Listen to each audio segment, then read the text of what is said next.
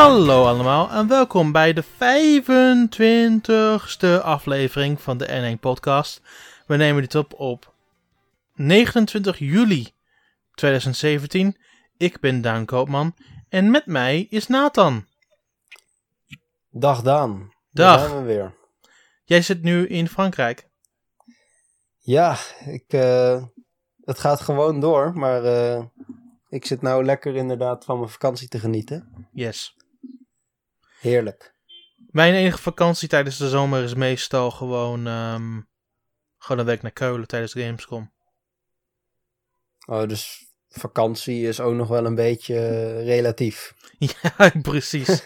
Precies. Ik heb het altijd het idee dat ik te weinig doe op een vakantie, dus ik ga heel soms een keer een weekendje weg als ik dat nodig heb, maar vakantie... Ah, dat is ook leuk. Ja, vakantie heb ik niet per definitie nodig. Nou, ik wel. Het was een beetje een druk jaar met universiteit en zo. Ik was er echt aan toe. Maar goed. Nee, fair enough. En je hebt ook minder achtergrondgeluiden, merk ik. Dus dat is ook een heel stuk fijner straks voor het monteren. Met ons deze week is Jeroen. Ja, inderdaad. Hallo. Alles goed? Ja, alles goed. Gewoon vanaf de thuisstudio hier. Ik ben alweer terug van vakantie. Waar was je naartoe geweest? Naar Kopenhagen en naar Malmö geweest. En, de hele dag druk bezig, dus dat was ook nooit gelukt om mee te doen. Netjes. Denemarken is wel leuk hoor. Ja. Dus, ben ik een paar jaar geleden geweest, denk ik. Het was indrukwekkend. Ja, zeker weten. Ik ben de laatste keer dat ik in Denemarken was een goede 5 jaar geleden, volgens mij. Dat valt wel mee. Ja. Ik kom eigenlijk gewoon het meest in Duitsland, want dat ligt gewoon naast mij. Dus ja. Dat is de enige grens die ik meestal opzoek. Ja. Zo ook deze maand in augustus. Ja, same. Yeah. Anyway, het is nog steeds zomer. Er zijn wel een flink aantal dingen gebeurd deze week. Meer dan je normaliter zou denken. Het was een drukke week, vond ik. Het was een opmerkelijk drukke week voor... Nou ja, er komen nog wel spellen uit. Er waren nog spellen uit deze week waar we het later over gaan hebben. Ja. Maar ik vond het buiten dat om, vond ik het opmerkelijk druk. Nou, vooral lekker veel trailertjes, aankondigingen, noem het op. Natuurlijk financiële resultaten van verschillende bedrijven. Ja, ik denk wel dat de weken hierna nog wel redelijk rustiger zullen verlopen. Dus ik denk dat het wel de laatste drukke week was voor de komende tijd. Ja. Alle releases zijn nou weer een beetje geweest, eind juli. Ja, de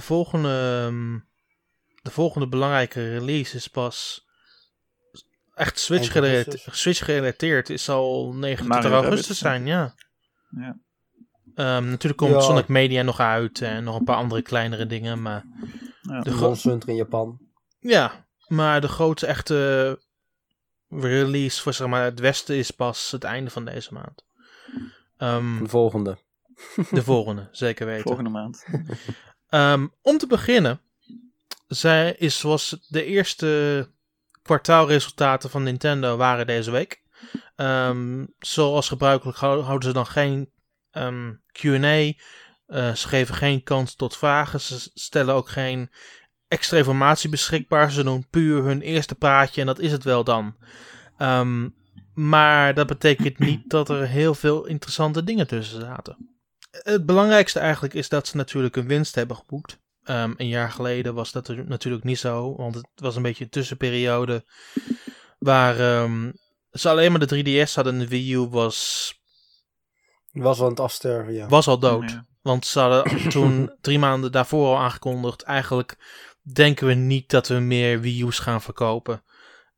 Dus we laten de Wii U gewoon een klein beetje stervende. Ja, inmiddels ook de productie al gestopt. Hè? In heel veel delen van de wereld volgens mij. Die productie... Nee, de geruchten waren daarvan. Ja, de productie was al tegen die tijd al gestopt, ja. Okay. Het was niet eens een gerucht. Ik heb dat meerdere malen bevestigd gekregen... dat ze eigenlijk gewoon iets hadden van... We zijn klaar. We houden onze handen omhoog. We hebben er geen zin meer in. Wat ik me best goed kan voorstellen trouwens. Ja.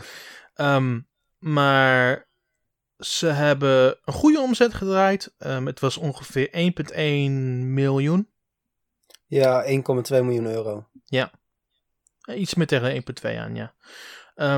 Operationeel was dat ongeveer 125 miljoen. En de winst was 164 miljoen. Ja. 10% van de omzet. Ik heb geen idee of dat veel is, maar... Nee, ja, zou je misschien moeten vergelijken met vorig jaar. Ja, dat heb ik niet gedaan, dus... Ja, het is ook geen leuk plaatje om het eigenlijk nog te gaan vergelijken met vorig jaar. Vorig jaar zaten we echt in een hele andere situatie. Het was ook tijdens die 2 maanden zo dat er ook geen games uit waren voor 3DS tijdens die eerste periode. Want er was meer focus om vanaf juli tot het einde van het jaar elke maand een game te hebben voor 3DS. Dus tijdens die periode was er ook niet zoveel uit. Dus het was ook geen leuk plaatje. De enige belangrijke toen destijds was volgens mij de lancering van Pokémon Go. Maar dan was technisch gezien dat pas het volgende kwartaal. Ja, maar het was al... Toen ze die resultaten bekend maakten, spoken ze ook een klein beetje over Pokémon Go en de eerste lancering van de eerste paar weken, zeg maar. Ja. En zeggen dat ze geen groot aandeel hadden, maar dat ze er wel op verdienden. Ze hebben nou ook cijfers vrijgegeven. Ja, dit is de eerste keer dat ze volgens mij dat ze de eerste keer ook specifiek hebben aangegeven wat ze precies op Pokémon Go verdienen. Ja. Ja, 25 van de 70 miljoen die ze aan smart devices hebben verdiend. Ik vind het nog een laag percentage, moet ik eerlijk zeggen. Want wat hebben ze nog meer op de smartphones? Fire Emblem Heroes. Fire Emblem Heroes... Samen met Pokémon Go brengen de meeste inkomsten binnen. Super Mario Run heeft zijn tijd al gehad. Ja, dat is echt... maar Fire Emblem is volgens mij ook nooit zo heel groot geworden, toch? Fire Emblem heeft 100 miljoen aan revenue gehad. Ja, 100 miljoen aan revenue. Echt waar. Maar dat is sinds februari natuurlijk. Ja, maar dat is nog steeds heel erg indrukwekkend. Absoluut. Ja. Gezien de kleinere fanbase, gezien het minder aantal downloads. Maar er zit gewoon... een meer savvy groep tussen die heel erg geïnteresseerd is in dat spel. Wat betekent dat ze ook meer interesse hebben om geld eraan te gaan spenderen. Ja, plus vergeet niet natuurlijk dat gacha-principe heel populair is in Japan. Dus die gooien er echt flink geld tegenaan. Nou, ik denk dat gacha sowieso wel redelijk populair is in het algemeen op mobiele games. Ja, Japanners slaan er echt in door. Dat is echt een wereld apart. Ja, dat is insane. Qua hardware betreft tijdens deze periode hebben ze 2 miljoen extra verkocht op de Switch. Op het aantal wat ze al hadden. Nu staat het ongeveer de teller op ongeveer 5 miljoen qua hardware. De Nintendo Switch bedoel je? Nintendo Switch, ja, dat zei ik al. En dan software deze periode was 8,14. En volgens mij was ongeveer 1,19 daarvan ARMS. Ja, dat klopt. ARMS was... Je moet nagaan dat de periode eindigt op 30 juni.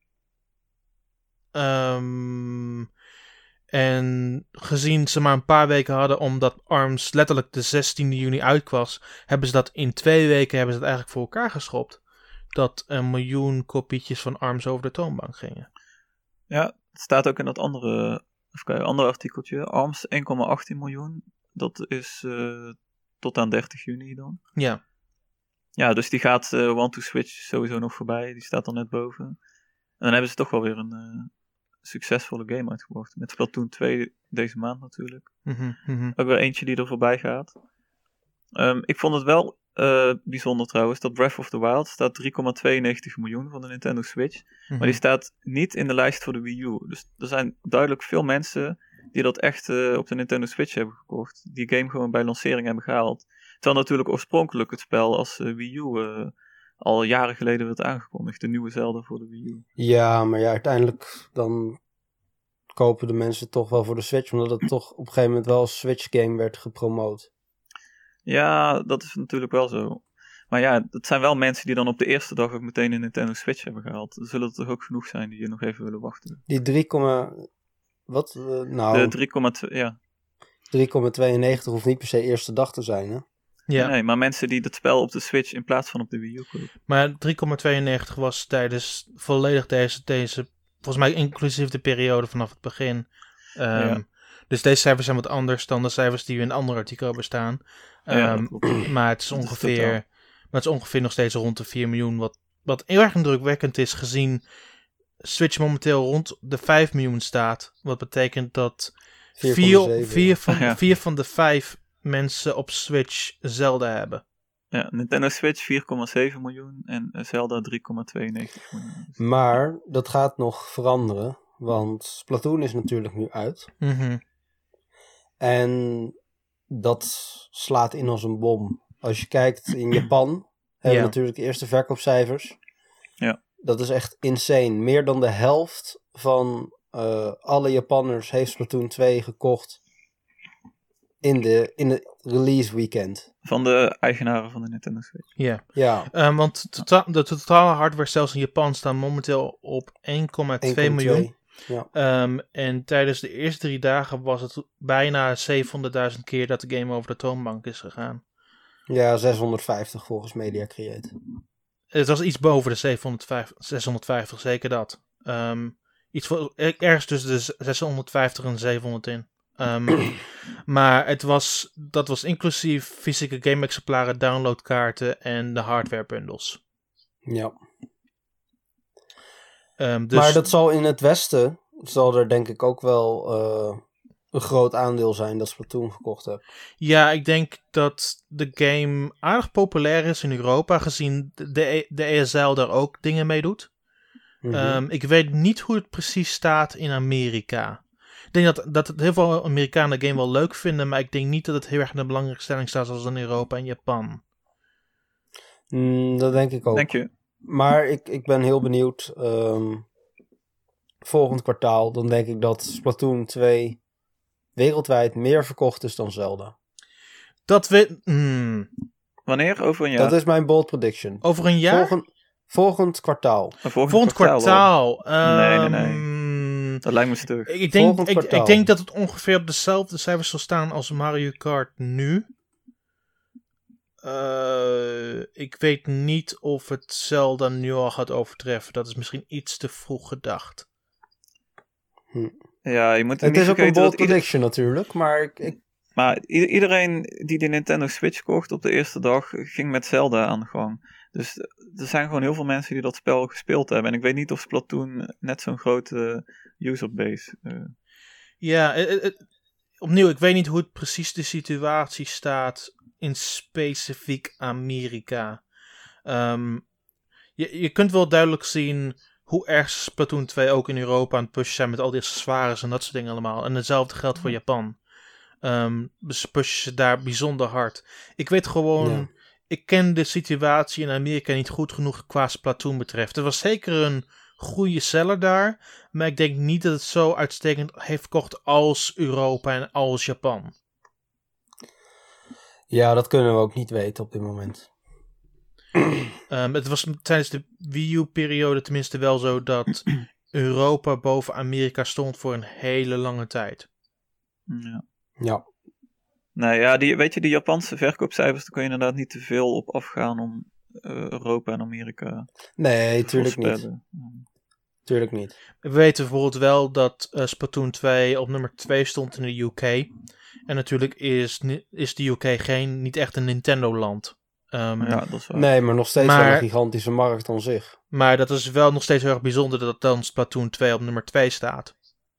Want dat had ik eerlijk gezegd ook niet echt bepaald verwacht. Nee, inderdaad. En in Frankrijk en in Italië zijn natuurlijk Nintendo games altijd populair. Ook Duitsland en Frankrijk.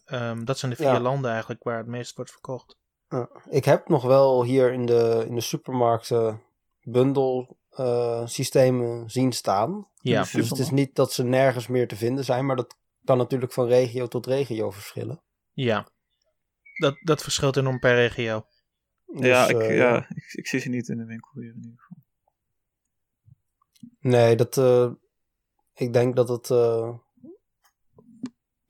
ontiegelijk veel verkocht gaat worden in ieder geval hier. Maar goed. Zeker. de hardware voor 3DS was omhoog. Het was ongeveer 1 miljoen. 950.000, ja. Ja.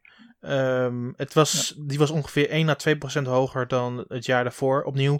Het was geen sterke periode toen. En dit is ook toen... Ik geloof dat in het afgelopen eerste kwartaal voor 3DS ongeveer 2 à 3 games. Want alle games kwamen nu hierna. De Ever-Oasis valt hier nog...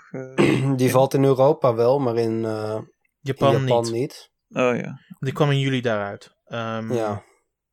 We hebben Fire Emblem gehad. Ja, Fire Emblem was eigenlijk de grootste. En daar hadden ze ook duidelijk van gezegd dat het hele goede zaken deed. En... Toch heb ik nou niet echt het idee dat er veel hype om Fire Emblem Echoes geweest is. Nee, maar het is ook een heel ander soort Fire Emblem game dan de meeste voor ogen hebben gehad, heb ik het idee. Ja. Maar... Dat betekent niet dat het geen uitstekende game is en dat het nog steeds redelijk heeft verkocht. Het is waarschijnlijk ook binnen Nintendo's verwachtingen dat het zoveel heeft verkocht. Ja, dat zal wel inderdaad. Want ze hadden ook wel kunnen denken dat het misschien niet op dezelfde manier zou verkopen als Awakening of Fates. Ja. Dus ik denk dat het totaal nog binnen hun verwachtingspatroon ligt. Ja. Dat gezegd hebbende, het aantal software dat is verkocht was... wel ietsjes lager. Het was ongeveer 6 miljoen. Maar dat betekent niet dat het beter... Ik denk niet dat het slechter wordt dit komende kwartaal, gezien het aantal spellen wat nu uitkomt. Niet exclusief Dragon Quest 11 in Japan. Nou, Dragon Quest 11 gaat natuurlijk heel goede zaken doen in Japan, maar verder... er komen wel veel games uit, maar het zijn wel kleinere games. Ja, ja. Maar ook Metroid Samus Returns komt eruit, dus ik heb er wel goede vertrouwen in. Dat is ook een kleinere game hoor, Samus Returns. Nou, daar vergis je een klein beetje in. Alle pre-orders zijn momenteel al weg. Ja, dat is waar. Dus, ja, maar dus ik zou niet zoveel zoeken achter het feit dat het maar een Metroid game is. Ja. De populariteit is er zeker wel momenteel. En ik denk dat het wel redelijk goede zaken gaat doen voor Nintendo momenteel. Nee, maar ik wilde eigenlijk meer Pokémon Ultra Sun en Ultra Moon komen natuurlijk uit. Die gaan nog gewoon echt... Ja, maar dat is in november pas. Ja, ja. Ja, maar dat is wel dit jaar nog. En gewoon zeg maar voor de toekomst van de Nintendo 3DS. Ja. Ik denk dat die nog niet... Jawel, dat gaat wel goed komen. Ja. Nee, zeker. Ik ben wel benieuwd naar wat het eigenlijk is. Want qua marketing zijn ze echt... doodstil rondom die game. Welke game? Ultra Sun, Ultra Moon. Ja. Ik weet niet precies wat er gaande is met dat spel. Ja, ze kwamen wel op een gegeven moment met heel stil over. Mysterieuze... Wat was het? Nee, ze hebben dus wel zeg maar die speciale edities aangekondigd. Mm-hmm. En dat is eigenlijk alles. Dat is het, ja. Ze hebben natuurlijk de announcement gehad... Daarna zijn alleen nog de Steelbook Editions aangekondigd. Ja. That's it. Ik ben heel benieuwd, want Sun and Moon, dat was juist het tegenovergestelde. Dat was maandenlang elke week weer een trailer. Maar het zou me ook niet verbazen als ze hiernaast alweer aan de nieuwe generatie aan het werk zijn. Tuurlijk, daar zijn ze altijd mee bezig. Die Nintendo Switch game. Daar zijn ze lang mee bezig, tuurlijk. Ja. Maar... Dan denk ik van... ik weet nou niet echt precies wat ik hiervan moet verwachten. Sure. Ja, gewoon net als Black and White 2, zoiets wordt het, denk ik. Zelfde regio, een beetje een ander verhaal. Nou, Black and White 2 was de regio wel redelijk op de schop gegooid. Er was een heel gedeelte bijgekomen en de manier waarop je door de regio heen ging was veranderd. Ja, maar ik denk dat ze dat hier ook wel gaan doen. Met die eilanden kun je natuurlijk veel kanten op. Ja, dat is waar. Maar... Ik denk niet dat je veel speling hebt op die eilanden en hoe ze de game hebben geprogrammeerd. Het enige wat ik misschien denk is dat de plaatsen die leeg waren in die plaatsen de eerste keer, die zullen waarschijnlijk worden gevuld met gyms. Dat hoop ik. Denk je dat ze teruggaan naar gyms dan? Nee, dat ze gyms toevoegen samen met de Akuna's. Ja. Dat zou ik heel leuk vinden. eerlijk gezegd. Want dat, ik vond het sowieso al best wel raar in Sun and Moon. Al die plaatsen die gewoon leeg waren. Dat je denkt van oké. Ja, ik denk dat ze de intentie hadden om in een latere versie al gyms toe te voegen. Dus dat zit waarschijnlijk zo wel in elkaar. Ja, nou ja, we gaan het wel zien. Maar ik vind het opvallend dat het gewoon heel stil is rondom die game. Maar ja. Nee, dat is waar. Ik denk dat het wel is voor de financiële gedeelte van Nintendo. Ik denk het enige wat ik kan zeggen qua verwachtingen is, ik denk dat ARMS One Two Switch wel gaat overtreffen in de komende periode. Ja, dat zeker. Ik denk dat het momentum van One Two Switch helemaal weg is. Ja, maar het is al nooit echt geweest van mijn gevoel. Nou, je zegt dat wel, maar het eerste kwartaal was dat wel zo. Gezien dit alsnog 1 miljoen heeft verkocht. Ja, maar ik denk dat het was een beetje het alternatief voor Zelda, denk ik. Want niet iedereen vindt Zelda leuk. En, ja. Nee, maar het is natuurlijk even laten zien hoe de Joy-Cons, wat ze allemaal kunnen. Echt een tech-demo in een doosje. En lekker, Ze hebben wel... Ja. Ik blijf het wel zeggen, maar ze hebben toch wel gezien de functionaliteit van de Joy-Cons en wat je ermee kan doen. Ze hebben toch wel echt een betere partygame nodig dan dit. Ja, en het blijft ook wel een soort van tech-demo. Bij Nintendo Land bijvoorbeeld had ik echt het gevoel van het laat inderdaad heel goed zien wat je met de Wii U en met de Wii U Gamepad kan. Ja. Maar het blijft ook gewoon leuk om 3 jaar later of nu nog, bij wijze van spreken, op te starten. Klopt. En dat mis ik wel een beetje bij deze game. Ja, ik heb ook geen moment meer aan gedacht sinds ik andere games aan het spelen ben. Nee, daarom. En ik heb hem zelf niet gekocht. Ik heb het 1 keer ergens anders gespeeld. Ja. En ik had nou niet echt het idee van wauw, dit moet ik in huis halen. Dit is leuk. De laatste keer dat ik heb gekocht was ik bij Marco en was ik met Patrick, Dion. En toen hebben we heel wat spellen gespeeld. Ja. En dat is echt de laatste keer dat ik ooit One Two Switch heb gespeeld. Ja. Ja, je hebt het toch ook wel een beetje gezien na een tijdje. Want die games die duren niet zo lang, die minigames. Nee, maar het is ook niet leuk, weet je wel. Ja. Dat vind ik tenminste. Bij Nintendo Land, nou daar gaan we weer. Dan heb je die Mario Chase bijvoorbeeld. Om een ander voorbeeld te noemen, want we blijven nu wel doorhameren op 1 onderwerp. Een andere goede game was Wii Party U. Of Wii Party of de originele Wii. Wii Party U had hele interessante minigames, hoe ze ook de gamepad gebruikten en dat soort dingen allemaal. Ja, ik denk dat ze met een vervolg daarop ook hele goede dingen zouden kunnen doen. Nou ja, dan moeten ze wel met concepten komen. Precies, ja. Want je kan niet klakkeloos overnemen, zeg maar. Klopt, maar ik denk dat ze wel interessante concepten zouden kunnen verzinnen die specifiek inhaken op wat de Joy-Cons kunnen doen. Ja, maar ja, nee, inderdaad. Maar die games waren ook echt leuk om te spelen. Ja. En dat miste ik met One Two Switch. En ik hoop dat ze, en het liefst zo snel mogelijk eigenlijk, gewoon een nieuwe party game uitbrengen. Die fun factor in ieder geval behoudt. Het heeft wel zoiets nodig, want Mario Kart is leuk en dat zingen allemaal. Maar ik mis wel zoiets dat ik dat onderweg kan spelen of ergens op een televisie of zo. Want de enige game die dan momenteel op zo'n manier uitkomt is waarschijnlijk Monopoly van Ubisoft. En ik denk niet dat Ubisoft mij kan overtuigen om voor weet ik hoeveel Monopoly aan te schaffen. Nee, inderdaad. Inderdaad. Ik mis het wel een beetje. We zullen het zien. De rest zullen we zien. Ja. Ik eerlijk gezegd vind ik... misschien hoor ik dit eigenlijk niet te zeggen. Ik vind dat momenteel de line-up van Switch ook te veel iets op de hardcore is gericht. Daar ben ik het wel mee eens. Zo, waarom vind je dat? Laten we kijken wat er nog momenteel voor de rest van het jaar uitkomt. Je hebt Fire Emblem Warriors. Je hebt... Ja. Mario Rabbids is ook core. Mario Rabbids is gewoon een hardcore strategy game. Het is gewoon een strategy game, ja. Geen casual persoon gaat dat eigenlijk spelen. Nou, ik denk het wel, vanwege Mario en de Rabbids dus. Ja, maar, maar dan worden ze... De kleurrijke figuren zijn altijd leuk, maar daar gaat het niet om. Ze gaan, ik denk niet dat ze 1, 2, 3 een strategy game gaan oppakken.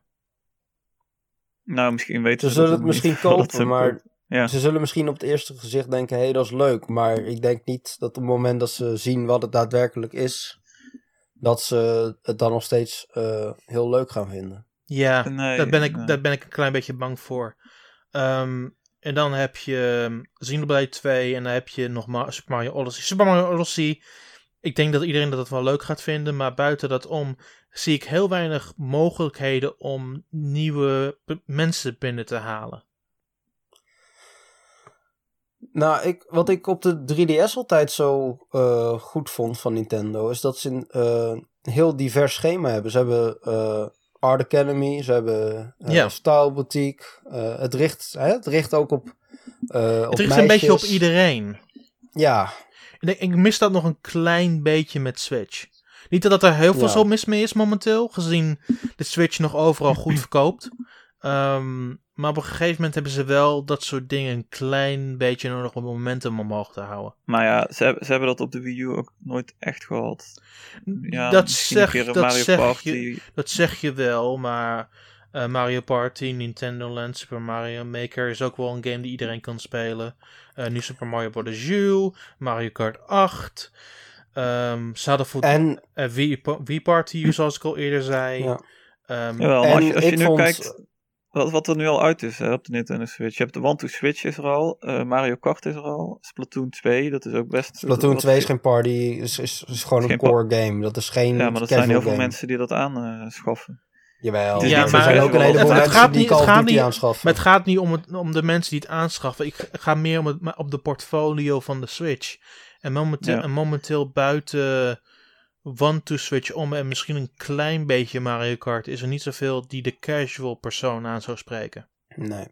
Ja, ik denk toch dat het eraan ligt waar je het mee vergelijkt. Als je naast een PlayStation 4 houdt, ja dan... Ja, maar maar PlayStation 4 die probeert dat nu ook met die smartphone games van ze. Ja, dat proberen ze momenteel nu ook op die manier aan te spreken. En ik denk dat Nintendo de beste mogelijkheid heeft van de grote drie. Ja, absoluut. Dus ik ben een klein beetje verbaasd dat op dit moment dat de Switch uit is, dat ze niet dat soort spellen al klaar hebben staan. Want ze zijn heel makkelijk eruit te pompen. Nou ja, zoals ik al zeg, ik vind Art Academy heel underrated. Als je kijkt op de Wii U, Sketchpad was alleen maar digital. Mm-hmm. Maar de Miiverse community was echt gigantisch. Well, ze hebben wel de uiteindelijke versie nu uitgebracht, Atelier. Maar ik vond Atelier kwam pas in 2015 uit en toen was het al een klein beetje te laat. Nee, klopt, maar daarvoor was Sketchpad al uit. Yeah. En dat was volgens mij echt een populaire game. De community op Miiverse was heel actief. Volgens mij hebben behoorlijk veel mensen dat nog gekocht toen. Mm-hmm. Dus zulk soort games... Als je die op de Switch kan uitbrengen. En dan inderdaad een soort algemeen platform kan maken. Waar mensen elkaar hun creaties kunnen bekijken. Kunnen commenten, et cetera. Dat zie ik echt wel zitten voor de Switch. Ik denk dat het echt veel zou toevoegen. Ja. Ik denk dat er ook nog voldoende reden is om zeg maar de mysterie op te zoeken. Nintendo heeft daar nog genoeg reden toe. Mm-hmm. En ik zeg opnieuw dat er niks mis mee is met momenteel wat ze aan het doen zijn. Er zitten genoeg leuke games tussen. Maar ik denk wel dat een verbreding na tijd wel nodig is. Nou ja, volgend jaar zouden ze daar wel mee kunnen beginnen. Ik verwacht dat ze volgend jaar wel met een Animal Crossing game of iets dergelijks aan zullen komen. Ja. En aan de andere kant is het ook logisch dat ze zulke soort spellen meer in het tweede en derde jaar publiceren. Want casual gamers zijn nooit de mensen die als eerste de console aanschaffen. Dat is ook wel weer waar. Ja, dat zeggen we nu. Maar kijk terug naar 2011 en toen met de 3DS. De 3DS begon pas te verkopen toen Mario en Mario Kart erop uitkwamen. En toch had je de Sims 3 en Pilot Wings bij de lancering onder andere. Ja, maar de Pilot Wings is niet een franchise die heel veel casual mensen kennen. Nee, maar in die sportresort had je ook een soort vliegsexy ding. En dat was volgens mij wel populair onder dat soort mensen. En Pilotwings had wel Mies. Ja. Nee, maar niemand kende de naam Pilotwings. Dat is ook... Nee. Ze kennen Mario. Mm-hmm. En de 3DS begon pas te verkopen in 2011 toen Mario en Mario Kart erop uit waren. Nou, Mario Kart absoluut. Is nu op de Switch. Dat is een goed begin. Hopelijk brengt Mario ook wel genoeg mensen binnen. Maar daarna... Super Mario Odyssey zal daar wel helpen hoor. Ja, maar daarna is dan nog de opbouw van wat daarna. Want eigenlijk weten we kunnen nu wel heel erg manisch gaan doen, maar we weten eigenlijk heel weinig over 2018. We weten Kirby en we weten Yoshi. We weten niet of Pokémon of Metroid Prime dit jaar gaan uitkomen. Misschien helemaal niet eens. Ik verwacht het niet, eerlijk gezegd. Ja, we weten het niet. Maar daarna moet je nog wel gaan kijken wat ze daarna gaan doen. En ze doen nu... Duidelijk kiezen ze ervoor om maandelijks een sterker game uit te brengen.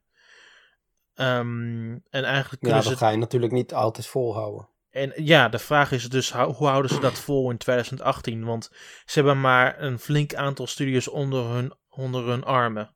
Dus ze hebben niet alles tot hun beschikking. Nee, maar je noemt het net wel met Kirby en Yoshi. Dat zijn wel twee games die in jouw rijtje passen. Met name Kirby. Ja. Ik denk meer Yoshi. Ik denk dat meer mensen Yoshi kennen dan Kirby. Ja. Maar het zijn in ieder geval allebei heel erg eenvoudige platformseries. Het zijn wel populaire series in ieder geval. Ja. Vooral Kirby is populair.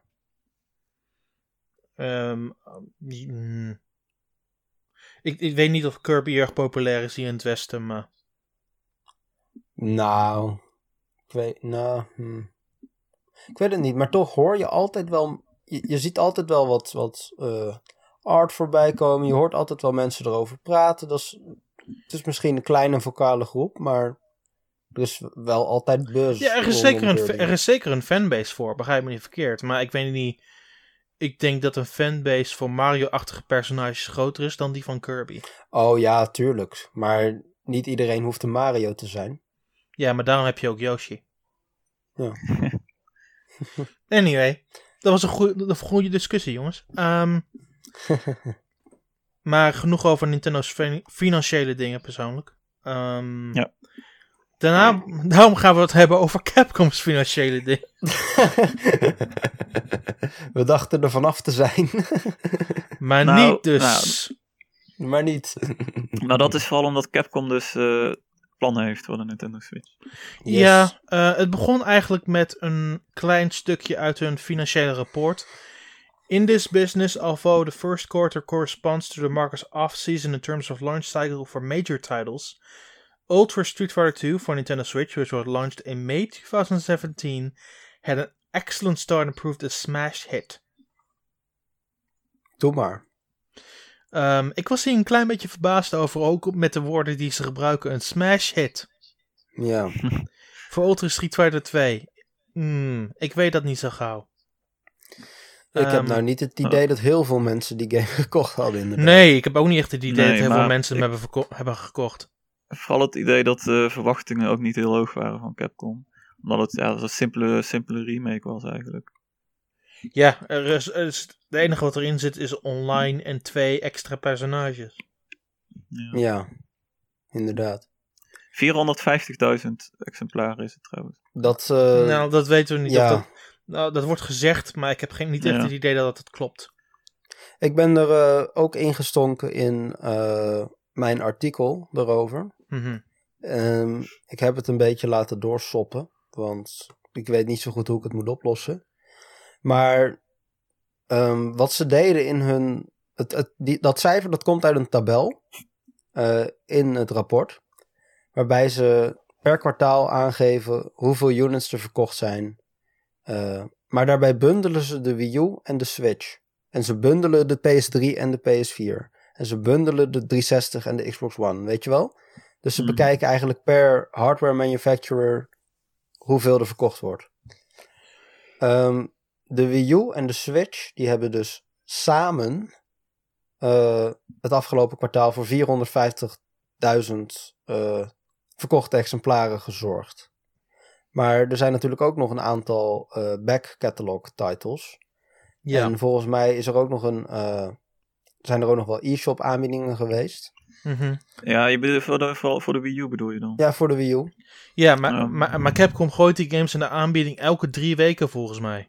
Ja, dus, maar ik bedoel, ze gooien het bij elkaar. Ja. Nou. En die tellen dus mee voor de verkoper. Dus daarom heb ik niet echt het idee dat puur alleen maar Street Fighter 2 zo goed kan verkopen op Switch. Daar geloof ik echt niet in. Want met... Het is een beetje aangedikt. Want met Bomberman, je kunt zeggen van... Ha, maar Bomberman verkocht 500.000.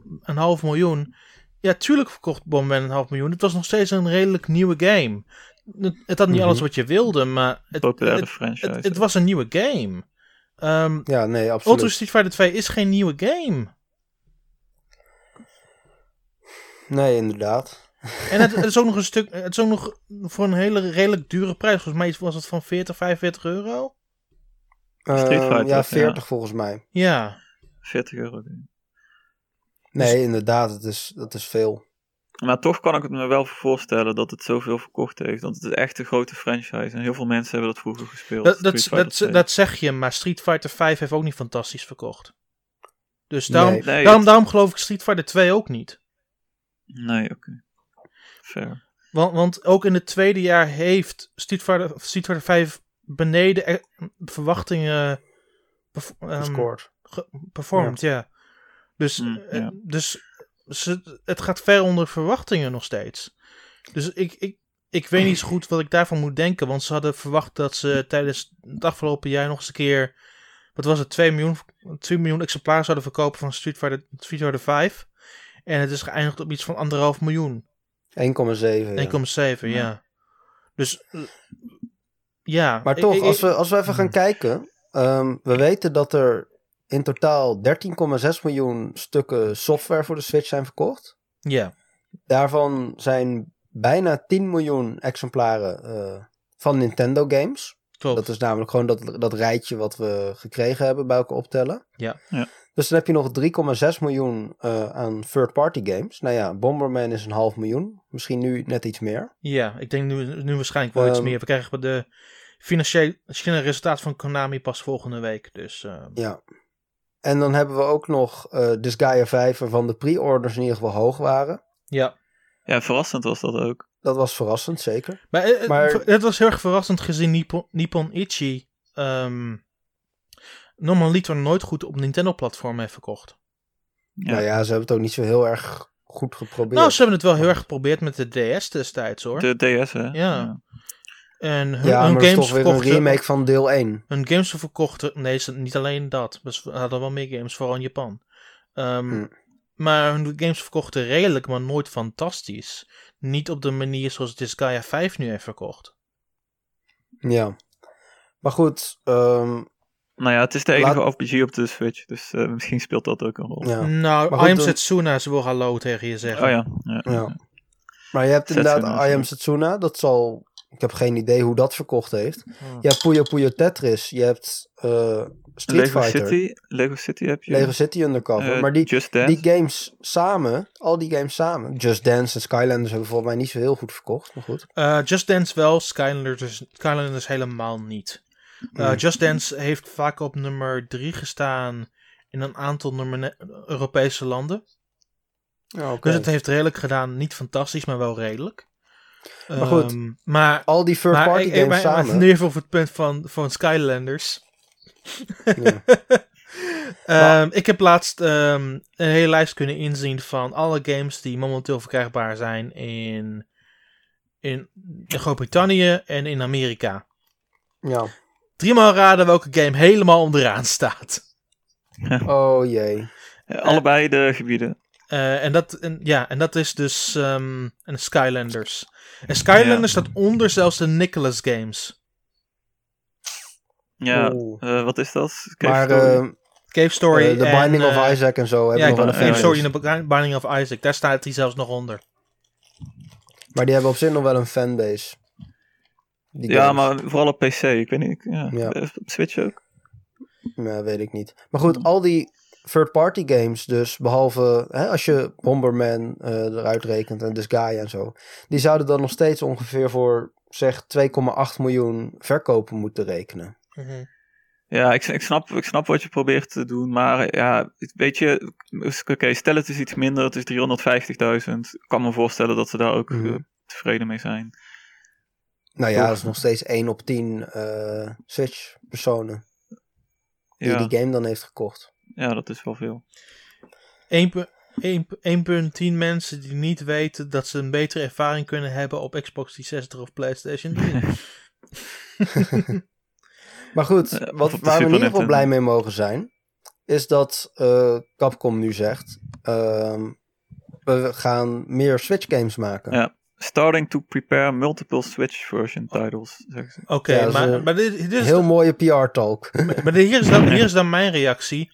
Waar was je dan bij het begin met de lancering?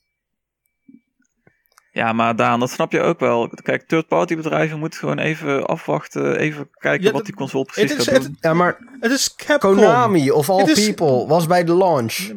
Mag ik even zeggen, het is Capcom. Capcom is Nintendo's echt de party waarmee ze het meest hebben samengewerkt de afgelopen 3-4 jaar. Tijdens de 3DS-periode en zelfs tijdens de Wii U-periode. Ja. Dus jij zegt nu. Dus als jij nu tegen mij gaat zeggen dat Capcom van alle bedrijven in de Japanse gamesindustrie zegt van, we gaan nu even een paar maanden wachten, dan lach ik je de laan uit. Capcom! Het lijkt er toch wel op. Waarom komen ze anders niet met de echte Monster Hunter nu naar de Nintendo Switch? Ze hebben een aparte versie. Monster Hunter XX. Monster Hunter XXX is nu momenteel de huidige Monster Hunter game, hoor. Ja, hij verscheen in maart voor de 3DS, maar dat snap ik niet. Het is 2 keer zoveel content als Generations, wat al een ontzettend lange game was van iets van bijna 100 uur.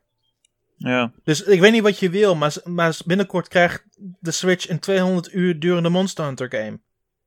Ja. Waarmee je ook het beste trouwens. Dat weten we niet. Nee. Het zou best kunnen, want de helft van de game hebben ze eigenlijk al gelokaliseerd. Dat was Generations. Maar die game werkt samen met 3DS dingen. Dus als je mij nu gaat vertellen dat Capcom van alle bedrijven die er zijn, nu pas veel later gaat zeggen van, nou, we gaan nu kijken naar Switch games, dan heb ik zoiets van, leuke PR-praat van Capcom, maar ik trap daar gewoon niet in. Er is ook iets, dat kan ik me nog herinneren, een paar maanden geleden met Resident Evil 7 geweest. Hier. De director van het spel verkent de mogelijkheden van de Nintendo Switch, stond er. En volgens mij was het iets later dan dat er het nieuws kwam van, ja, hij gaat toch niet naar de Nintendo Switch komen. Dus dat zijn ook van die rare verhalen. Capcom is een heel raar bedrijf dat de laatste paar jaar niet meer weet waar het naartoe wil. Gezien, het lijkt er binnenkort op dat de re-releases van Resident Evil 5 en 6 meer gaan verkopen dan Resident Evil 7. Ja, inderdaad. Capcom is een bedrijf waarvan de remakes beter verkopen dan hun originele content. Dus ik weet ook niet eens hoe goed die PlayStation 4 Monster Hunter game gaat verkopen. Want wie weet verkoopt Monster Hunter Double Cross op Switch wel veel beter. Ja, dat zou best. Nou ja, maar ja, dat is weer een ander verhaal. Monster Hunter World is op zich wel positief ontvangen in Japan. En de PS4 begint nou eindelijk wat meer aan zijn trekken te komen in Japan. Dus ben ik er niet heel zeker van. Maar het is vooral daar, heb ik het idee dat ze vooral business-wise gewoon totaal geen idee hebben waar ze mee bezig zijn. Yeah. Ze doen maar iets. Ze gooien dingen tegen de muur aan, kijken wat blijft plakken. Voor mij is Capcom een beetje het verhaal van, ze zijn heel veel praat, maar ze doen niks. Want een paar maanden geleden, toen we dicht bij de lancering waren ze ook al van, ja, we hebben goed geholpen met de hardware. Ja, en daarom geloof ik ook helemaal niet dat ze nu pas zeggen van, we gaan Switch-versies overwegen. Dat doen ze al maanden, maar ze hebben geen idee wat ze precies aan het doen zijn. Maar misschien betekent dit bericht dus wel dat Resident Evil 7 mogelijk weer op de planning komt. Nou, ik denk dat ze eerst al die games die ze geremasterd hebben voor de PlayStation 4 en de Xbox One over gaan brengen. Volgens mij hebben ze er nog een heleboel van. Ja. Dus, volgens mij gaan ze eerst een hele catalogus uitbrengen voordat ze überhaupt een originele titel gaan uitbrengen. En Street Fighter 5 misschien. Ha, Street Fighter 5. Dat is een goeie.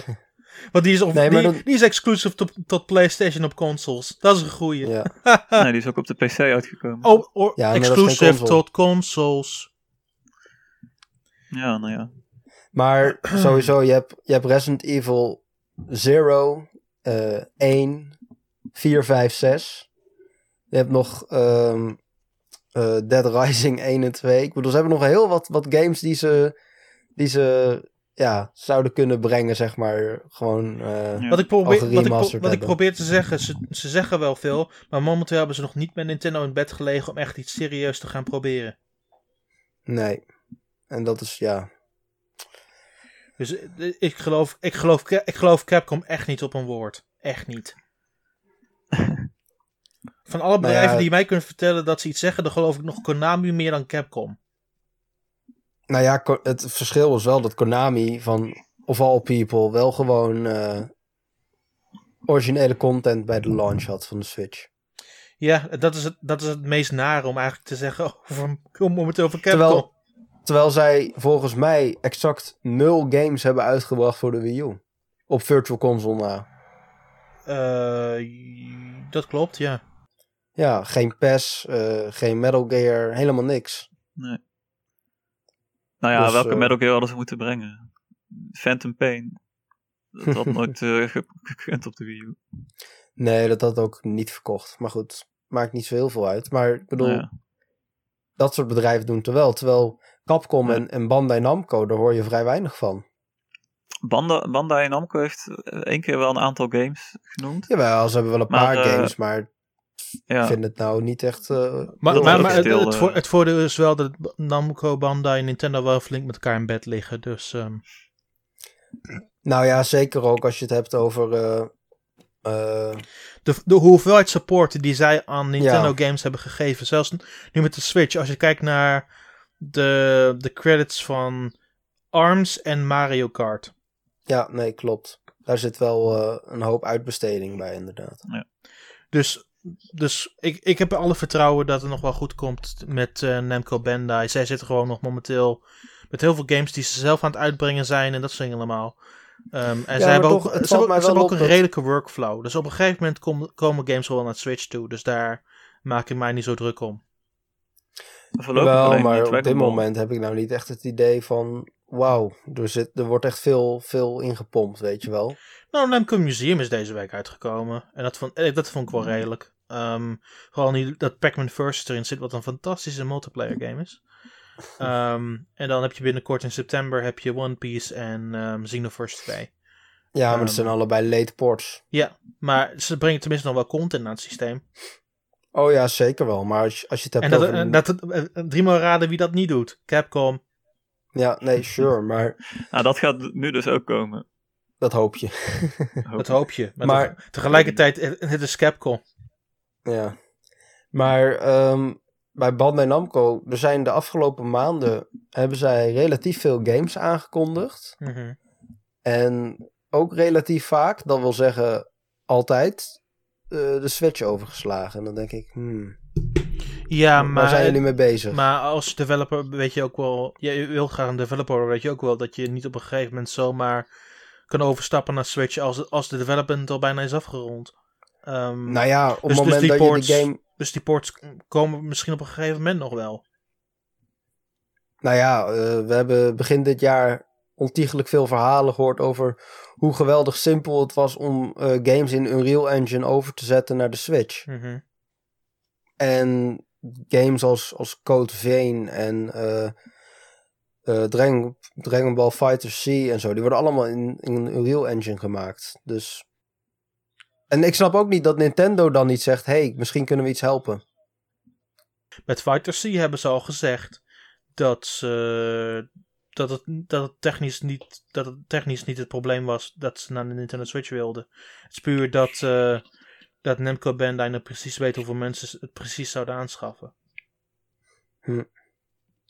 Ja. Wat ik me op zich nog wel redelijk voor kan stellen... tegelijkertijd moet dan... De Nintendo fanbase moet dan gewoon optrommelen en zeggen van we willen dat heel erg graag. Ja, nou ja, dat is gebeurd. Dus we gaan wel zien wat ze gaan doen. Ik heb het niet echt gezien, maar oké. Met Dragon Ball FighterZ was op Twitter... Heel Twitter stond op een gegeven moment in brand. Maar goed. Twitter in brand, dat lijkt me heel erg onlogisch. Maar goed. We zien het wel. Ja. Maar alsnog... Ik heb er niet zoveel problemen mee gezien. Opnieuw, Bandai Namco ook al voldoende dingen doet met Nintendo samen. En dan hebben ze ook nog dingen die ze daarnaast doen. Dus dan heb je al redelijk wat qua line-up van hun. Ja, absoluut. En dat opnieuw, dat kun je van Capcom momenteel niet zo zeggen. Nee. Want ze hebben 1 game uitgebracht. Jongen. En hoeveel games heeft Bandai Namco, inclusief de partnerships waarmee ze samenwerken in september? 3. Want ze hebben ook nog, Pokémon DX. Ja. Dus... Nee, zeker. Ze brengen zelf al 3 games uit. En dan inderdaad Pokémon. Natuurlijk hebben ze wel meegewerkt aan ARMS en Mario Kart en zo, maar... Ja. Dus eigenlijk kun je wel zeggen dat ze al op Switch zijn. Ja, yeah, sure. Whatever. Maar goed. Dat is Capcom. Mm-hmm. We hebben nog een klein beetje tijd over. Dus we gaan praten over games die van de week zijn uitgekomen. Dat zijn er een hele hoop. Maar om te beginnen gaan we praten over Hey Pikmin, Jeroen. Ja, Hey Pikmin. De review is van de week online verschenen. Hey Pikmin, ja, weet je, ik had hem al een paar keer gespeeld voordat de review aan de beurt was. En ik moet eerlijk zeggen dat hij me uiteindelijk meer teleurstelde dan ik verwacht had van tevoren. Toen ik hem nog maar kort had gespeeld. Ik ben niet echt teleurgesteld bij Hey Pikmin. Ik vind hem nog steeds heel erg leuk om te spelen eigenlijk. Ja. Het is zeker een leuk spel. Het is even wennen als je Pikmin 1, 2 en net Pikmin 3 op de Wii U gehad hebt. Maar het is een beetje moeilijk. Ik denk eerlijk gezegd dat veel fans van de serie hier niet heel tevreden mee gaan zijn met het spel. Omdat het best wel redelijk simpele platformer is geworden. In plaats van een strategische, ingewikkelde RTS adventure game. Ik denk dat veel mensen teleurgesteld gaan zijn. Maar ik zelf vond het wel een aardig spel. Ik vind het ook niet eens een platformer. Ik vind het meer een puzzelgame. Ja, puzzelplatformen, denk ik dat. Ja, maar er is heel weinig platforming. Je beweegt wel Captain Olimar, maar eigenlijk heb je meer controle via het touchscreen. Ja, maar je loopt wel in een 2D-omgeving, van links naar rechts, van beneden naar boven. En ik weet dat jij de tussenfilmpjes van de Pikmin juist niet zo leuk vond. Ik vond ze juist heel grappig en aandoenlijk. En dat is juist de dingen die ik wil zien vanuit Pikmin, want dat doen ze in Pikmin ook.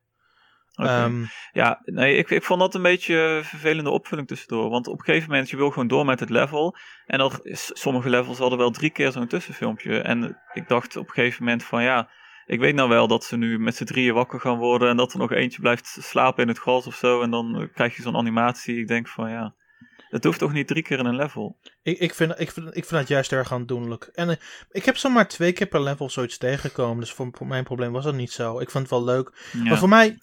Hey Pikmin is voor mij een relaxed game. Ik vind het niet echt een probleem dat het niet te moeilijk is. Ik vind het ook prima dat het lineair is, zolang je dingen aan het doen bent. En dat vind ik leuk in die puzzle levels. Want je blijft, dat was zeker leuk. Ja, je blijft gewoon rondlopen, je gaat gewoon in één stuk door. En dat maakt het heel erg aangenaam. En het is gewoon een game waar je gewoon achterover kunt hangen, een paar levels kunt spelen en door kan met iets anders. Dat is waar. En ik moet ook zeggen dat ik heel positief ben over de baasgevechten. Dat is helemaal niet dat ik me eraan stoorde dat het te makkelijk was of zo. Want juist bij die baasgevechten vond ik dat ze een beetje afwisselingen gaven. En dat je toch weer een beetje een ander soort gameplay krijgt. Want elke baas was best wel uniek. Weet je, dat je weer op een andere manier er tegenaan moet kijken. Ik vond de opbouw van die puzzels vond ik in heel veel levels ook best wel slim verzonnen eigenlijk. Ja. Er is bijvoorbeeld één... in volgens mij de 4e wereld, die heet de Lonely Tower. Waar je puur alleen als Olimar de toren opklimt, zonder enige Pikmin. En pas vanaf dat je boven bent, krijg je pas je eerste Pikmin. Dan moet je jezelf weer naar onderen werken. Dat was heel erg onwennig inderdaad, om zo lang rond te lopen zonder Pikmin. Normaal krijg je toch in de eerste 10 seconden eigenlijk al meteen een paar Pikmin. Ja, zeker. Ja. Maar ik vind juist... En waarschijnlijk ben ik me iets positiever dan jij, maar ik vind dit zo erg met met zorg en liefde gemaakt eigenlijk. Het spel is heel erg aandoenlijk. Iets wat ik niet verwacht heb van Arzest, de developer achter Yoshi's New Island. Ja, ik weet niet. Ik vond het toch heel anders dan de console games. En daarom vraag ik me af, als ik me zeg maar in de positie van een fan zou verplaatsen, van ja, wat zou je hier nou van vinden? En ik hoor ook van veel mensen die zeggen van nou, ik sla het wel over. Als je de reacties ziet op dit spel, ja, er zijn nauwelijks mensen die er echt naar uitkijken. Iedereen wacht eigenlijk op Pikmin 4. Ja, maar ik vond die trailers ook echt gewoon super saai eruit zien. Ze lieten niet echt zien wat er nou heel erg leuk aan was. Ik ben een redelijk grote Pikmin-fan, maar ik sta ook open voor verandering. En ik vind hoe ze het op deze manier hebben aangepakt, vond ik best wel sterk. En ik heb me er heel erg... Maar ja, dat moet je ook laten zien in je marketing. Ja, ik vond dat hun marketing was niet sterk. Daar ben ik het helemaal mee eens. Nee. Ze hebben een demo gehad. Dat is mooi. Ja, maar die trailers en zo had ik nou niet echt van... Oké, laat eens zien wat er leuk is, weet je wel. Ja, ik vond het een heel leuk spel. Opnieuw, jij gaf het een 7,2. Mijn zou in de buurt liggen van een 8. Ja. Want ik had nog steeds een paar problemen. Ik vond de onderwatersecties niet echt geweldig. Die waren er gelukkig niet zoveel. Gelukkig niet, maar dat betekent niet dat ze leuk waren. En ik vond een paar kleinere dingen vond ik niet echt op en her. Maar in zijn totaliteit was het een veel betere game dan ik eigenlijk had verwacht. Ja? Ja. Mm. Nee, ik had vooraf eigenlijk verwacht dat er iets meer diversiteit zou zitten in de gameplay. Want op zich doe je bijna alle levels wel hetzelfde.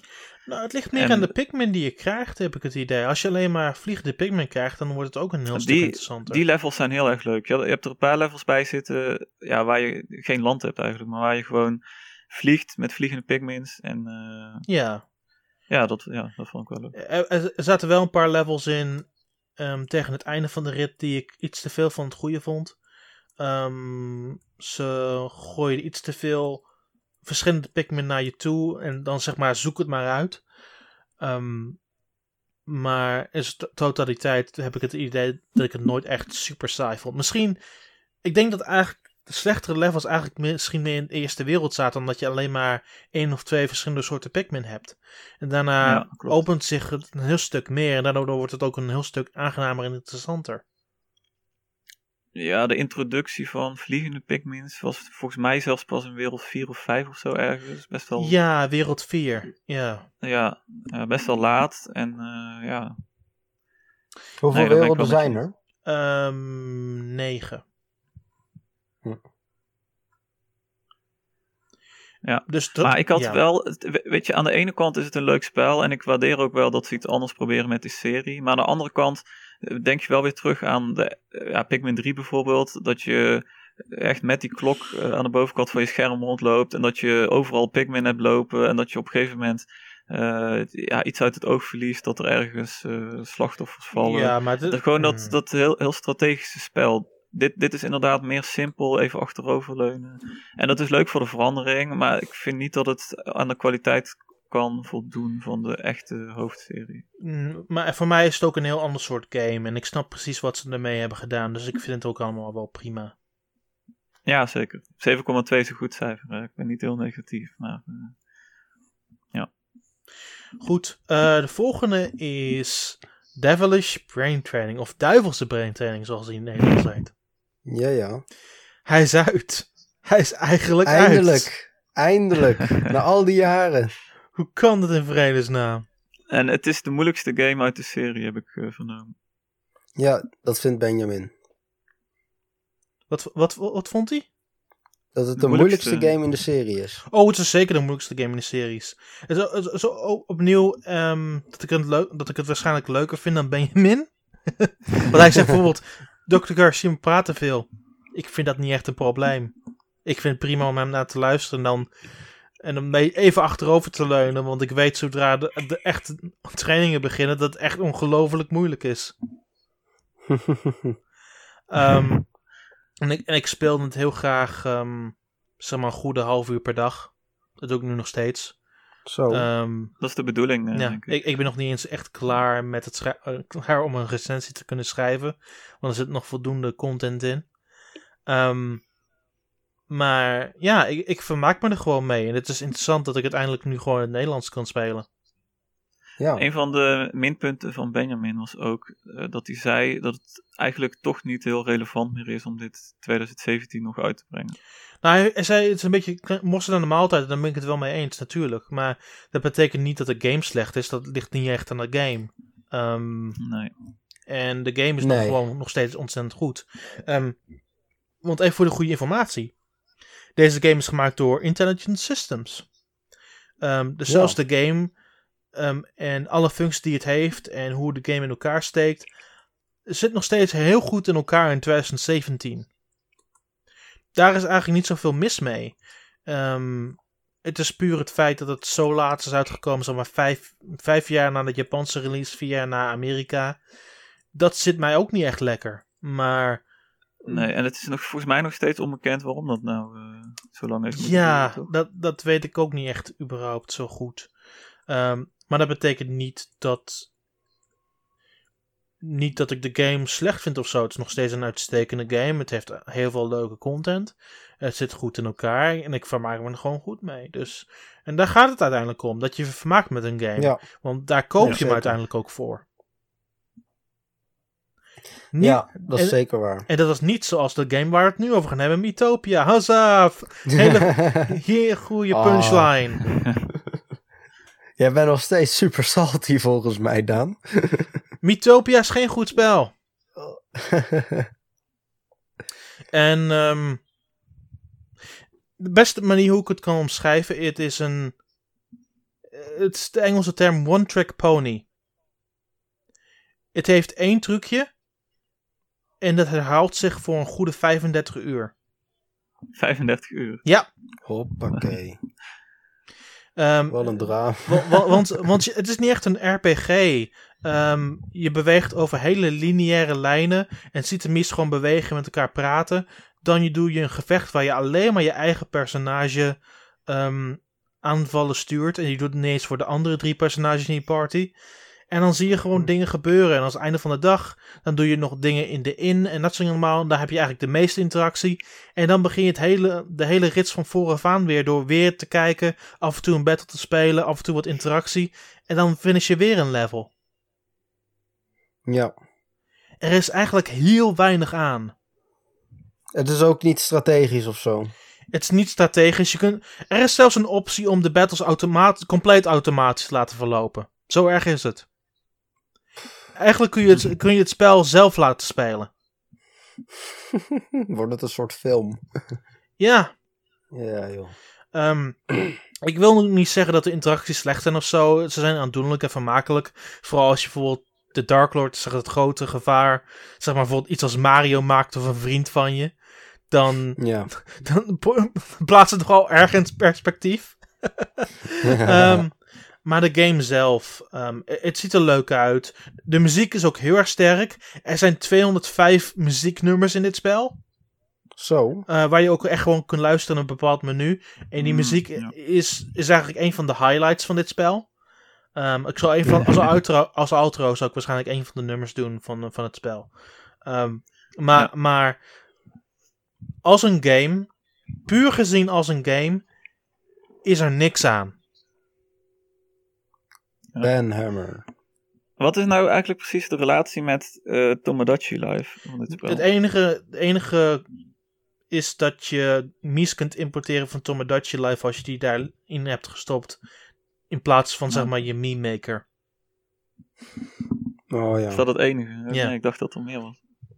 Ik vind dat de Mies ook minder galanter overkomen dan zeg maar een Tomodachi Life. Vandaar kunnen ze ook praten en dat soort dingen allemaal. Hier in deze game praten ze in brabbeltaal. Nou, ik vond het ook af en toe wel een beetje tergend hoor in Tomodachi Life. Maar dat maakt de spaak ook wel een klein beetje aandoenlijk, ja. En dat heeft Miitopia niet. Ja. Okay. Ze praten gewoon in brabbeltaal en dan moet je het gewoon lezen. Tja, het is wat je leuk vindt, maar... Ik heb een paar recensies gezien die aardig positief zijn, like een 8 of een 7. Ik snap er totaal geen bal van. Ik heb de game doorgespeeld, ik vond er geen zak aan. Ja, ach. Eentje om snel te vergeten, dan maar ben ik bang. Daar ben ik ook heel erg bang voor. Toch vind ik hem op Metacritic en zo, vind ik hem nog wel redelijk netjes scoren. Dus een beetje vreemd wat mensen erin zien dan. Nou, ja. Hij staat gek genoeg, dat is wel leuk voor Daan. Hij staat 0,1 lager dan Hey Pikmin op Metacritic. Nou, ik vind Hey Pikmin een veel leukere game. Ja. Ja. Wat zou jij Miitopia voor cijfer geven dan, Daan? 5,5. Dat is op zich nog wel netjes. Ja, deze review zegt een expanded Street Pass game, is het eigenlijk. Ja, dat zegt Metro Game Central. Ja. Ja. Die geeft het een 4. Nou, ja. Zover wil ik nou ook weer niet gaan. Ik bedoel, het doet wel op zich wel redelijke unieke dingen. Maar leuk is het niet. Oké. Ja, jammer. Maar ja, de hype was nou ook niet heel groot voor dat spel. Nee. Nou ja, joh. Het is... we doen het er maar mee. Je kan altijd nog het geld wat je bespaart met het niet kopen van Miitopia, kun je altijd nog in Dr. Kawashima's duivelse braintraining stoppen. Of in Hey Pikmin. Voordat we afsluiten, heb jij meer Splatoon 2 gespeeld, Nathan? Ja, de internetconnectie is hier niet zo heel geweldig, dus ik heb vrij weinig online gespeeld. Mm-hmm. Vooral lokale multiplayer en singleplayer. Mm-hmm. Maar ik heb er inmiddels wel aardig wat uurtjes in zitten. Oké. En wat zijn je impressies tot nu toe? Ik heb niet het idee dat het veel beter is dan eerste Splatoon. Maar de eerste Splatoon was al goed. Dus ja, ik ben gewoon super, super blij met deze game. Nou, mooi. Ik vind wel de singleplayer, want ja, zoals ik al zei, daar ben ik een beetje toe veroordeeld. Die vind ik wel een stuk beter dan de eerste game. Oké. Ik vind het... Ik vind het allemaal net wat meer verpakt, weet je wel. De eerste game was de singleplayer echt een soort afterthought. Zo van, oh ja, misschien ook wel handig als mensen wat kunnen oefenen of alleen willen spelen of weet jij veel. Ja. Nou is er echt wat meer plot zit erin, weet je wel. En er zijn wat collectibles en zo, het is wat duidelijker aangegeven. Ik ben nou ook echt op zoek aan het gaan naar de... Sunken Scrolls? Verschillende collectibles. Ja, de Sunken Scrolls, maar ook die andere. Sardinium? Ja, die inderdaad. Mm-hmm. En sowieso de vele eggs die te vinden zijn. Het voelt wat meer verbonden met de rest van de game. En daar ben ik ontzettend blij mee. Nou, mooi. Top. Ik heb Salmon Run helaas nog niet kunnen spelen. Ah, dat komt nog wel een keer. Maak je niet zo heel erg druk. Daar ben ik wel hyped voor. Maar ja, ik zit nou eenmaal niet in de situatie nu. Met Salmon Run, het is wel interessant, want als je lokaal doet, kun je ook zelf de moeilijkheidsgraad bepalen. En in online wordt het bepaald door welke rank je dan momenteel hebt in de online sectie. Ja. Dus je kunt meteen naar de hoogste moeilijkheidsgraad gaan in Salmon Run lokaal, wat ik laatst heb gedaan met een vriend. En was dat insane? Ja, want je hebt mist. En zelfs in de eerste wave heb je al 3 of 4 Salmonid bazen om je heen. Hoppakee. Daar wil je niet aan beginnen. Nog even dooroefenen. Het voordeel is wel, ten opzichte lokaal van online, is dat je zelf je wapen mag bepalen. Mm-hmm. Dan mag je zelf je wapen uitzoeken, wat je niet mag in online, want dan wordt je een wapen gegeven per wave. Maar hoezo mag dat niet in online? Dan word je per wave een nieuw wapen toegedeeld. Dat is ook stom, zeg. Ja. Dat vind ik oprecht best wel stom. Want ik ben echt zo iemand die de splattershot of de splat dualies of iets dergelijks gebruikt. Mm-hmm. En ik kan totaal niet overweg met een charger. En een roller, dat wil nog dat is al moeilijk, weet je wel. To that credit. Ik kan ook niet goed overweg met een charger. Maar ik heb het wel geleerd door Salmon Run. Oh, dat is wel grappig. Ja. Ik vond de singleplayer stages met de charger. Ik bedoel, dan moet je natuurlijk ook, word je een wapen toegedeeld. En dan denk ik van, ja, op deze manier leer je het wel. Maar met de charger kwam het er bij mij niet echt doorheen. En misschien met Salmon Run dat het wel gaat lukken. Ja, Salmon Run is ook een stuk actiever dan een singleplayer stage natuurlijk. Ja.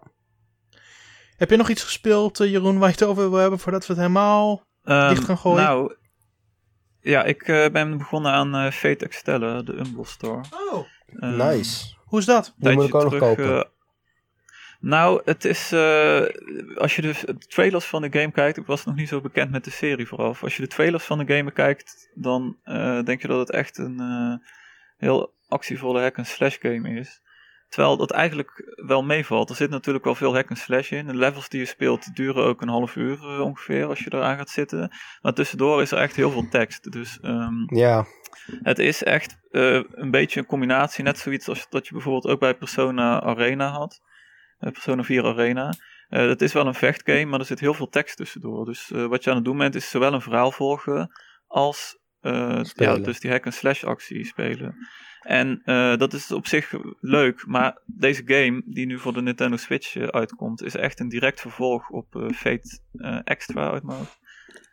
Qua verhaal bedoel ik dan. Dus als je erin komt en ja, ze hebben het over dingen en je denkt van, waar gaat het in hemelsnaam over? Dus ik heb even op internet een samenvatting gelezen waar dat vorige spel over ging. Want als je dat niet doet, dan heb je echt geen idee waar het allemaal over gaat. Fate is wel complex. Ja, het is een redelijk complex verhaal. En ook de manier waarop het geschreven is best complex. Dus je moet wel een beetje weten waar het over gaat. Juist omdat er zoveel tekst in zit, kun je moeilijk eigenlijk alleen maar de actie spelen. Het is goed. Het is best wel strategisch. Het is niet een hersenloze hack-and-slash game of zo. Je moet best wel strategisch denken.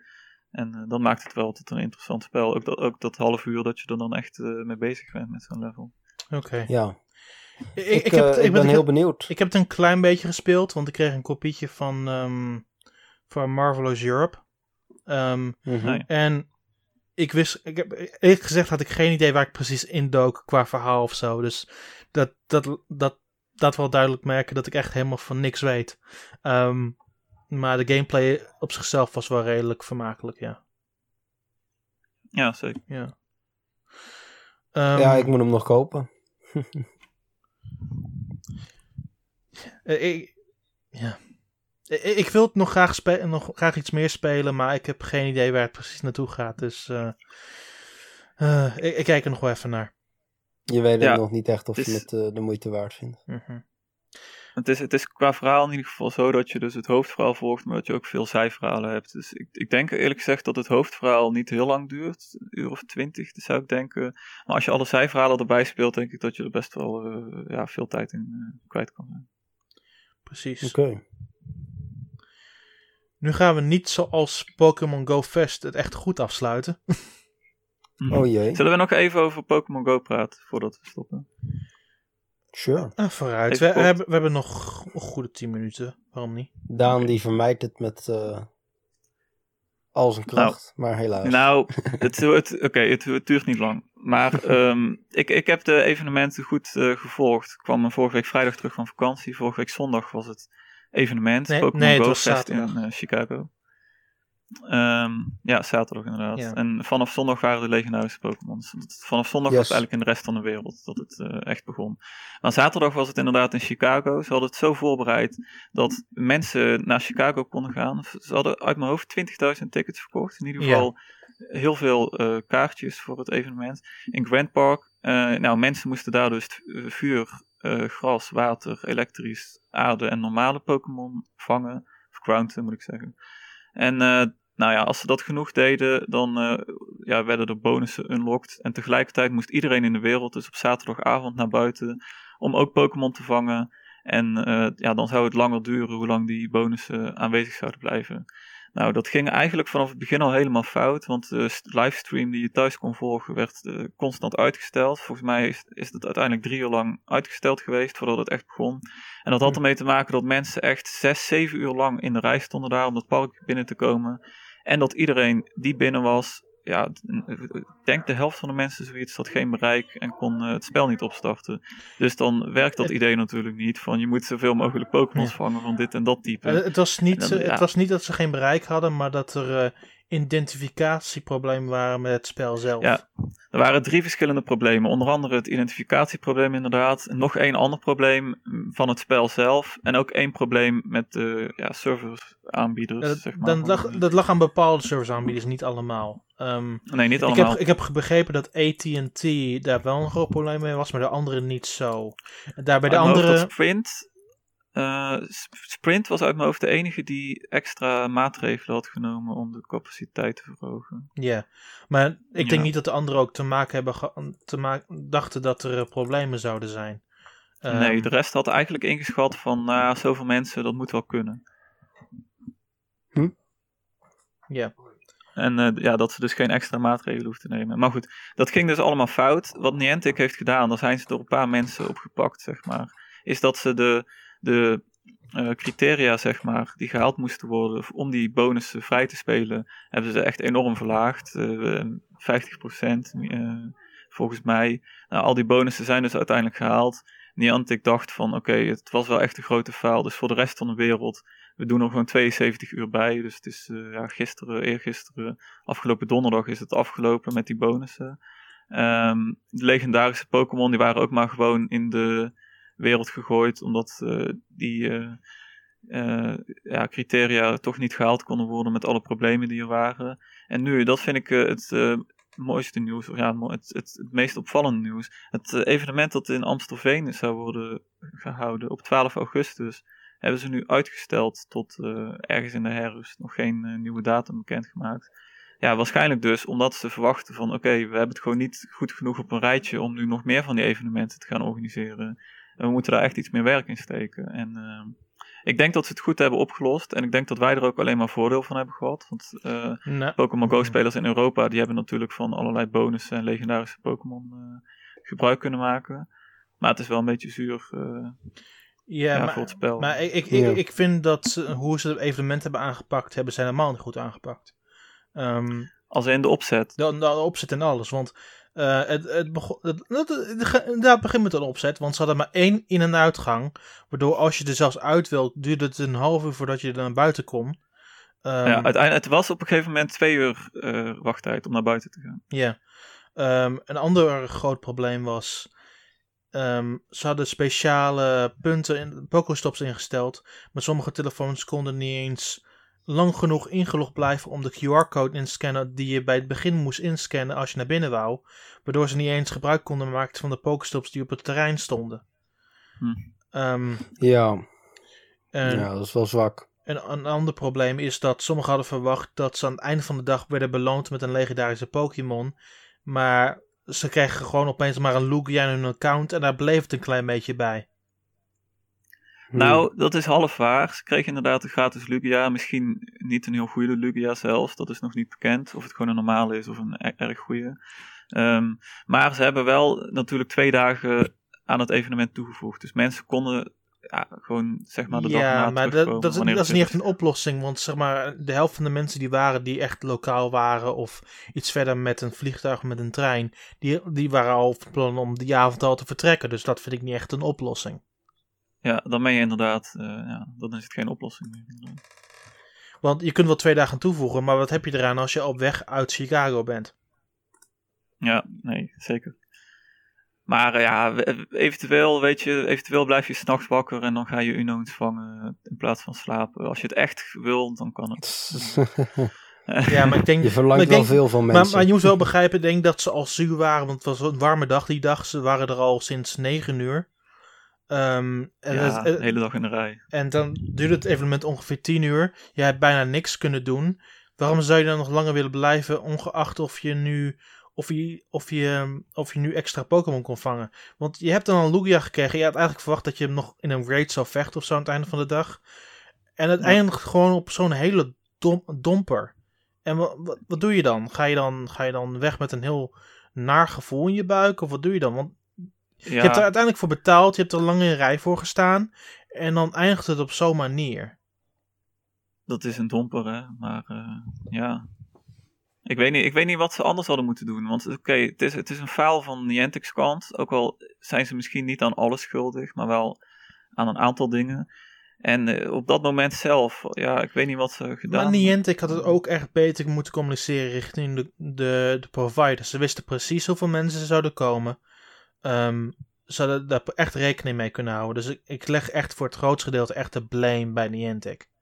Ja, ik ook. Zeker. Maar ik vind het wel sportief dat ze zeg maar, het evenement nog redelijk hebben doorgezet. In ieder geval voor de rest van de wereld. En ook een beetje voor Chicago zelf. Ik denk dat het ook het voornaamste probleem is dat je er niet echt veel kon doen zodra je eenmaal in het park was. Want ik heb begrepen van mensen die er waren, en ik ken een aantal mensen die er waren, is het zo dat buiten de tenten voor ieder kampomp waar je even kon zitten en je phone kon chargen, was er eigenlijk bizar weinig dat je daar eigenlijk kon doen als de game het niet deed. Ja, zeker waar. Dus eigenlijk zouden ook eigenlijk iets meer activiteiten moeten organiseren. Nou, ze hebben op een gegeven moment eigenlijk een soort van mensen uit het park gestuurd. Want ze hebben gezegd van oké, we vergroten de straal van het evenement naar 2 mijl. En je kunt dus gewoon het park verlaten en 2 kilometer was het. Ontvangen. 2 kilometer. Want de game maakt geen gebruik van mijl. Ook in Amerika maakt het gebruik van kilometers. Ja, in ieder geval werd die straal dus vergroot. En op die manier probeerden ze een beetje mensen nog het park uit te jagen om dan de druk voor het netwerk wat te verspreiden. En ja, ik weet niet, het is Niantic's fout, maar ik weet niet wat ze beter hadden kunnen doen op het evenement zelf. Ik bedoel, je moet toch inderdaad mensen die van ver zijn gereisd een klein beetje het evenement geven nog. En ja, maar ik ben vooral heel benieuwd hoe ze nu met toekomstige evenementen hiermee omgaan. Ze hebben het al uitgesteld dus nu. En, ja, maar de volgende evenementen zijn nu in september. Die zijn in Duitsland en Frankrijk. Dus, ja. Dus we gaan dan zien wat er precies gebeurt. Oberhausen. Ja, dat is redelijk dicht bij mij. Dat is dichterbij dan Amstelveen. Jullie lachen nu wel, maar het is letterlijk een uur en een kwartier van mij vandaan. Dus. Ja, dat klopt. Het ligt best dicht bij de grens. Vanaf Venlo ben je er ook in een uurtje. Ja, dus ik ga er waarschijnlijk wel naartoe als het eenmaal in september is. Ja, maar ik ben vooral benieuwd. Ja, ze gaan dan denk ik geen livestream doen, maar ik ben wel benieuwd hoe ze dat gaan oplossen. Dat het nu wel soepel verloopt. Ik zie het wel in september, ik ga er waarschijnlijk wel naartoe. Ja. Oh. Ik heb eigenlijk helemaal niet zo heel veel met die game, als ik heel eerlijk ben. Nou, fair enough. Dus ja, ook geen risico dat ik voor lul naar Oberhaus of Amstelveen toe ga. Yep. Ja, nee. Okay. Je was oorspronkelijk van plan om naar Amstelveen te gaan, of niet, Jeroen? Ja, Amstelveen stond wel, ja, nog steeds. Hè. Het is alleen de datum die verplaatst is. Dus, maar ja, ze beloofde om in Amstelveen Pokémon vrij te geven die nooit eerder in Europa waren verschenen. Dus dan denk je aan, net als bij het afgelopen event, aan Unown en Heracross, want die zijn in Chicago waar ze of Towers, die is alleen maar tot Amerika beschikbaar. Ja, je hebt ook nog Tauros en Corsola en Kangaskhan en Farfetch'd. Nou ja, die kunnen ze ook nog tevoorschijn. Precies, ja. Dus, anyway. En raid battles ook, die gaan ze ook inzetten voor de evenementen zelf. Maar die raid battles, die zijn eigenlijk nu al te zwaar voor je telefoon en je netwerk.